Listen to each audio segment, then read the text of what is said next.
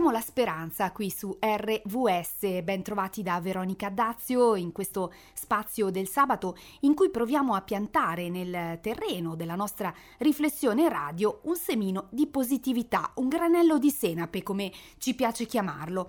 E questa settimana ho letto una eh, bella notizia, non so se conosciate l'Ambrogino d'Oro per coloro che ci ascoltano dalla Lombardia, mm, sicuramente sì, per tutti gli altri ascoltatori dalle altre regioni italiane, ecco, si tratta di un riconoscimento che viene conferito ogni anno a Milano in occasione mm, del 7 di dicembre alle civiche benemeranze e quest'anno ha ricevuto un'attestazione pubblica il progetto Pizza Out. Eh, non è solo una pizzeria, ma un vero e proprio laboratorio sociale che include, offre formazione, lavoro e speranza ai ragazzi con autismo. E oggi parleremo proprio di autismo di una testimonianza davvero significativa in questo senso. A tra poco. RVS. Accendi la speranza. Tommaso è un ragazzo con autismo e quando a una famiglia viene comunicata la diagnosi, i pensieri sul presente e sul futuro si accavallano. Cosa potrà e non potrà fare mio figlio? Riuscirà a cavarsela da solo?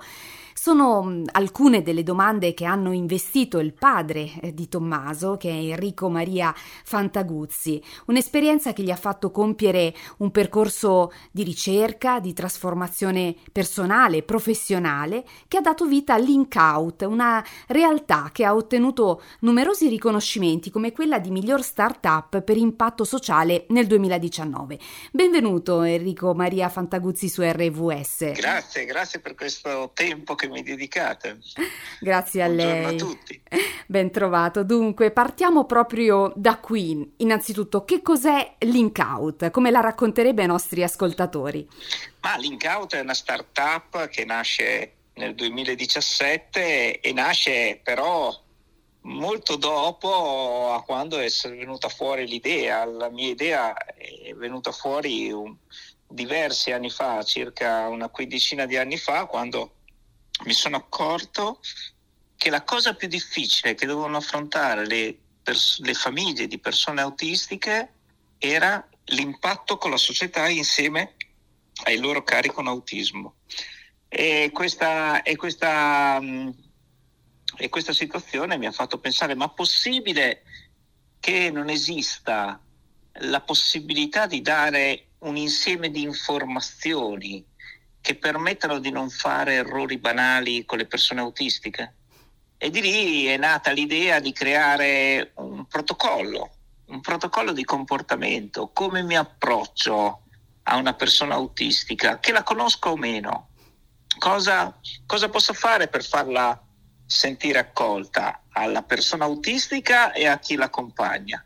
E quindi abbiamo iniziato a lavorarci sopra, prima nel mondo associativo, poi abbiamo capito che nel mondo associativo non, non era possibile garantire quella qualità e soprattutto continuità del progetto e quindi piano piano è venuta fuori l'idea di fare un'azienda profit. Che cosa fa questa azienda profit? Beh, l'azienda profit non fa altro che eh, dare alle persone delle aziende quelle informazioni importanti per creare un ponte fra loro e una persona autistica e la loro e la rispettiva famiglia. Trovare punti dove non è necessario dare spiegazioni, dove ci sono servizi eh, dedicati alle persone autistiche, beh, è un bel respiro, ecco. E questo è quello che vorrei io, no? all'interno dei punti vendita formati che le famiglie potessero rilassarsi un attimo e dire oh qua, qua sanno come accogliermi. Ecco, questo, questa è un po' anche, la nostra idea. Anche perché mi ha colpito perché eh, sul vostro sito che è linkout.it, lo segnaliamo, eh, saper accogliere una famiglia e delle persone, quindi autistiche, significa saper accogliere tutti, perché poi alla fine questo è il segreto. Sì. È, eh, questa è nata proprio dalla nostra esperienza. Abbiamo scoperto che andando avanti che la nostra formazione non era solo utile per le persone autistiche, ma era utile per accogliere i, i propri colleghi di lavoro, per accogliere altre, le, meglio tutti i clienti e dove stanno bene le persone autistiche stanno benissimo tutti quanti. Ecco che, ecco che per noi è stata una grande scoperta. Adeguarsi alle esigenze della persona autistica porta a creare un ambiente migliore.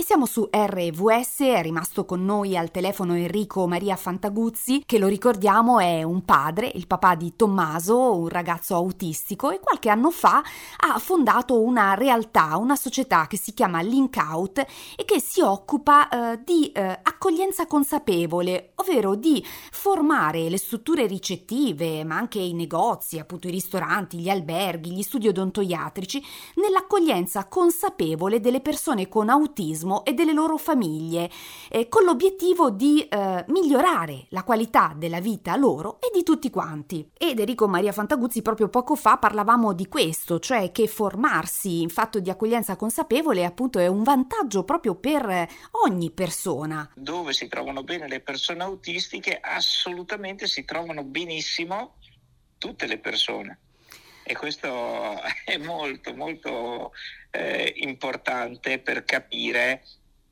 che l'autismo non è una malattia, ma è solo una neurodiversità.